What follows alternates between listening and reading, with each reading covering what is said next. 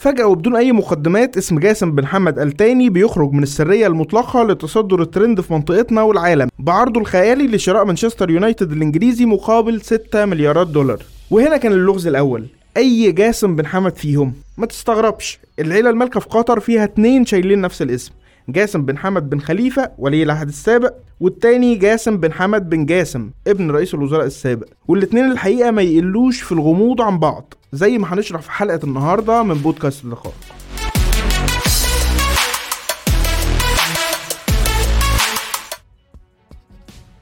اللغط حوالين هوية المشتري الحقيقي لمانشستر يونايتد جه من الاسم المعلن نفسه. واللي زي ما قلنا بيشترك فيه الاتنين. ومن إن الاتنين مهتمين بالشياطين الحمر. فالميديا انقسمت. بعضها اتكلمت عن ولي العهد السابق زي ياهو وكوارتز وغيرهم وبعضها اتكلم عن ابن رئيس الوزراء السابق زي أكتر من صحيفة وبعضها استخدم اسم جاسم بن حمد بن جاسم مع صورة جاسم بن حمد بن خليفة زي صم مثلا. وبعضها طلع نفسه من الليلة كلها وقال واحد من قال تاني زي الديلي ميل. قبل ما تقع في نفس مشكلة الصن صورة جاسم الأولاني ومعلومات عن جاسم التاني. اتلخبطت أنا آسف. بس ده اللي حصل.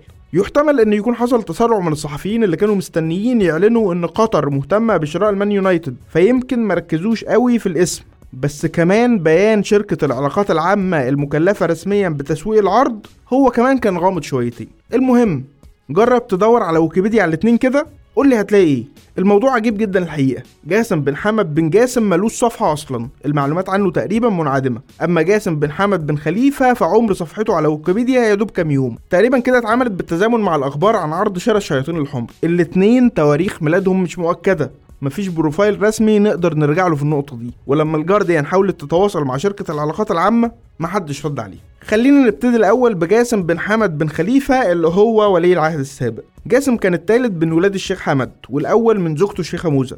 وعلى غير العادة فيما يخص أمراء العائلات المالكة في العالم كله ما نعرفش كتير عن طفولته اللي قضى معظمها بعيد عن قطر. تحديدا في مدرسة شيربون انترناشونال الداخلية في بريطانيا. ودي بالمناسبة نفس المدرسة اللي لحقه فيها أخوه الأصغر تميم بعد سنتين وهي نفسها المؤسسة اللي تاريخها معدي 500 سنة واللي قطر نقلت تجربتها بداية من 2009 بنسخة طبق الأصل اتبنت في الدوحة. بعد تخرجه من المدرسة كمل دراسته في الأكاديمية العسكرية الملكية في بريطانيا. مش محتاجين نحكي عنها كتير كفاية بس أقولك إنها نفس الأكاديمية اللي خرجت الأميرين ويليام وهاري وكتير جدا من أمراء العائلات المالكة في العالم كله. بمجرد التخرج اتعين في القوات المسلحة القطرية. وبعد شهرين والده الشيخ حمد قرر يعمل تعديل على خط ولاية العهد. نقل المنصب من أكبر ولاده عموما اللي هو الشيخ مشعل من زوجته الشيخة مريم لأكبر ولاده من الشيخة موزة اللي هو الشيخ جاسم اللي بنتكلم عنه. فترة ولاية عهد الشيخ جاسم ما كانتش استثناء من الغموض اللي بيحوط كل حاجة تخص الموضوع هل أخوه الكبير كان راضي عن التغيير ولا لأ؟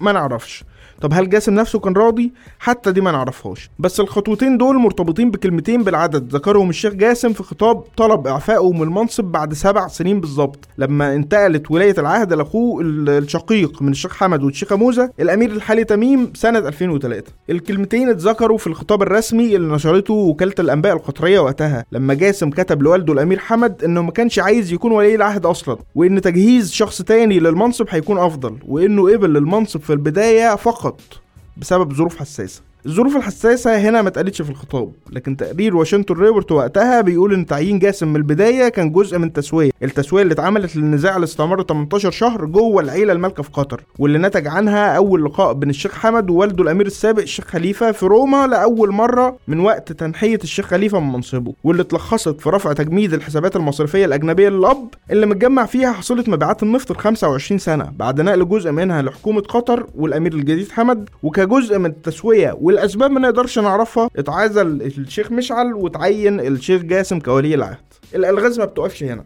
لأن استقالة الشيخ جاسم من ولاية العهد نفسها فضلت مثيرة للجدل. في تقارير اتكلمت إن الشيخ جاسم استقال لأن ولي العهد الشاب الطموح المتحدث الممتاز اللي بيجيد الإنجليزية والفرنسية بطلاقة كان بيحاول ينتزع لنفسه المزيد من الصلاحيات أوسع من الأمير نفسه. بشكل أزعج والده. في مقابل تقارير تانية قالت إن الشقيق الاصغر تميم كان بيشتكي من تهميشه رغم تساويه في التعليم والسن مع شقيقه ولي العهد. المهم إنه استقال في النهاية. الاستقالة اللي قبلها الأمير حمد على مضض بوصف وكالة الأنباء القطرية اللي قالت إن الأمير حمد حاول أكتر من مرة يقنع ابنه بالتراجع عن الاستقالة لكن من باليد حيلة وإنه مضطر يقبل الاستقالة بحزن وألم وأسف شديد. بعد الاستقالة فضل جاسم يعيش حياته وكأنه الأمير. قضى حياته في السفر حوالين العالم على متن يخت المرقاب الفاخر اللي بتقدر قيمته ب 300 مليون دولار. واللي شايل واحد من أكبر المنتجعات الصحية اللي اتبنت على متن يخت في التاريخ. ده غير التحكم في شركات قوية جدا. لعب كمان أدوار مهمة في إدارة كتير من المنظمات والمؤسسات المختلفة بشكل بدأ بحسب بعض التقارير وكأنه مستمر في منصبه. فكان الممثل الشخصي لوالده والرئيس الفخري للجمعية الوطنية القطرية لمكافحة السرطان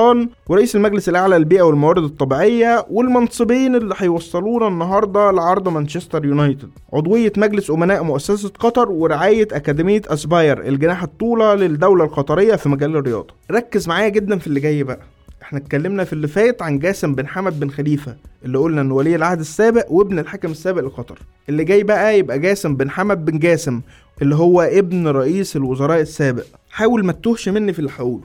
الغموض حوالين جاسم بن حمد بن جاسم يمكن يكون أكتر من الغموض حوالين جاسم بن حمد بن خليفة. مفيش أي معلومة رسمية موثقة عنه بما فيها سنه الحالي. الشركات اللي هو بيديرها ما بتجيبش تفاصيل كتير عنه. وحتى شركة العلاقات العامة المكلفة بإعلان العرض بتاع مانشستر يونايتد ما قدرتش تأكد أي حاجة. المعروف إنه رئيس مجلس إدارة شوية شركات زي مصرف قطر الإسلامي شركة الملاحة القطرية مصنع الريان بلوك للمنتجات الإسمنتية ومجموعة فنادق في أوروبا وشوية شركات تانية على جنب. حاليا معظم الصحف الإنجليزية الموثوقة ركنت حمد الأولاني على جنب وبتتكلم عن إن المشتري هو جاسم بن حمد بن جاسم اللي هو ابن رئيس الوزراء السابق. بس في مشكلة تانية إن المعلومات المعروفة عن طريق شركة العلاقات العامة بخصوص طفولة وتعليم جاسم بن حمد بن جاسم تكاد تكون متطابقة مع المعلومات اللي قلناها في الأول عن جاسم بن حمد بن خليفة اللي هو ولي العهد السابق. نفس المدرسة الداخلية ونفس الأكاديمية العسكرية الملكية. غريبة الصدف دي يا أخي جدا.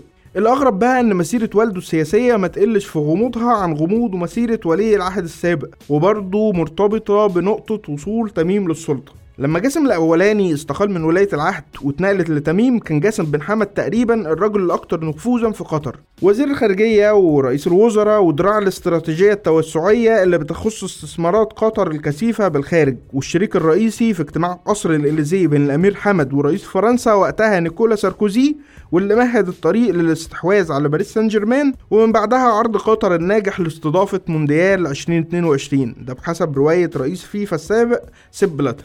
لكن بمجرد ما تميم بقى الأمير أطاح سريعا بوالد جاسم من كل مناصبه. الأغرب من كل ده إن الاتنين جاسم الأول وجاسم التاني مغرمين بالمان يونايتد على ما يبدو في صدفة عجيبة جدا. واحدة من أشهر صور ولي العهد السابق كانت مع النجم الريد ديفلز السابق ديفيد بيكهام في حين إن بعض المصادر بتتكلم عن قصة حب طويلة بين ابن رئيس الوزراء السابق والمان يونايتد بس من غير صور المرة دي. في قصة يفترض إنها بدأت تقريبا في سنة 1992 قبل سنة من فوز الشياطين الحمر بلقب الدوري الإنجليزي الممتاز. وتوصلت لدرجة إن هم بيقولوا وبيقولوا هنا مقصودة إنه ضيف متكرر على مدرجات مانشستر يونايتد في الأولد ترافولد وحتى في الماتشات بره الأرض. أنا عارف إن الموضوع كله يتوه بس إحنا كده وصلنا للمرحلة الأخيرة. ومع سؤال أنا شخصيا اتخضيت لما قريت عنه وبالتالي بدأت أدور وراه. هل شراء مانشستر يونايتد بيحصل لحساب الأمير تميم ولا ضده؟ الأكاديمي الأمريكي جيف هاركنس مؤلف كتاب تغيير قطر بيقول إن ده ينفع وده ينفع. علاقة جاسم الأول أو جاسم التاني بالأمير تميم مش واضحة بس على الأقل مفيش ارتباط وثيق وواضح ما بينهم لكنه بيضيف إن طريقة إدارة الأمور في قطر فيما يخص العلاقة بين سلالة آل تاني والدولة عموما ملتبسة. بالتالي فهل عرض المان يونايتد بيعبر عن محاولة موحدة من العيلة المالكة ولا بيعبر عن انقسام جوه العيلة؟ ده سؤال ما ينفعش يتجاوب عليه أصلا. يعني الموضوع يمشي إن في فرع جوه العيلة المالكة حاسه إنه بيتهمش فبيقول لأ أنا لسه موجود ولسه قوي وما قبلش حد يستهين بيا أو حتى يمشي إنه مجرد وجه جديد بيساعد على الالتفاف على لوائح الاتحاد الأوروبي التنظيمية واللي بتحجم إن نفس الطرف يملك أكتر من نادي خصوصا إن قطر بتملك باريس سان جيرمان. فهل مانشستر يونايتد هيبقى ضد باريس سان جيرمان ولا اللي بيكملوا لحساب قطر؟ ده سؤال بعد كل البحث اللي عملناه ما عندناش إجابة عليه. استنونا الحلقة الجاية.